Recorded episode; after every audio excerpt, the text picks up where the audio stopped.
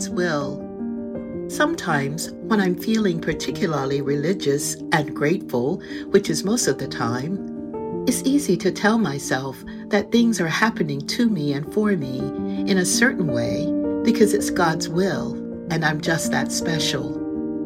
Maybe this is true to a large extent because the God I know and imagine is good, benevolent, generous, holding all things together looking out for the birds of the air and surely looking out for me. I also know this same God loves all people regardless. None of us are more or greater than the other. I wrestle sometimes with God's will when it seems like others are not being as, quote, blessed. Where is God's love for them, and what is God's will for them?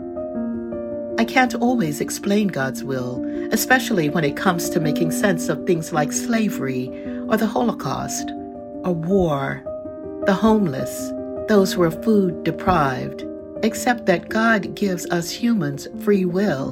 And while we can do incredible good, we can also be incredibly self motivated and capable of great harm. Everything is not God's will but something good and godly can come from it, I think, eventually, some way, somehow, down the road, hopefully.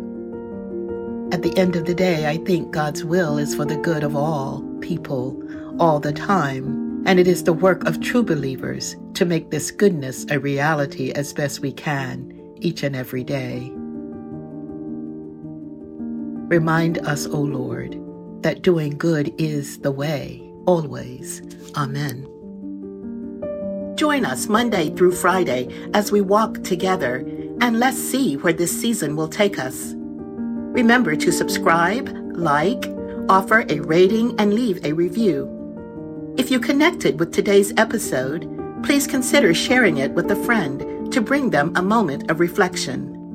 For more information about Park Avenue United Methodist Church, to listen to past episodes, and join us in worship online on Sunday mornings. Visit our website linked in the show notes.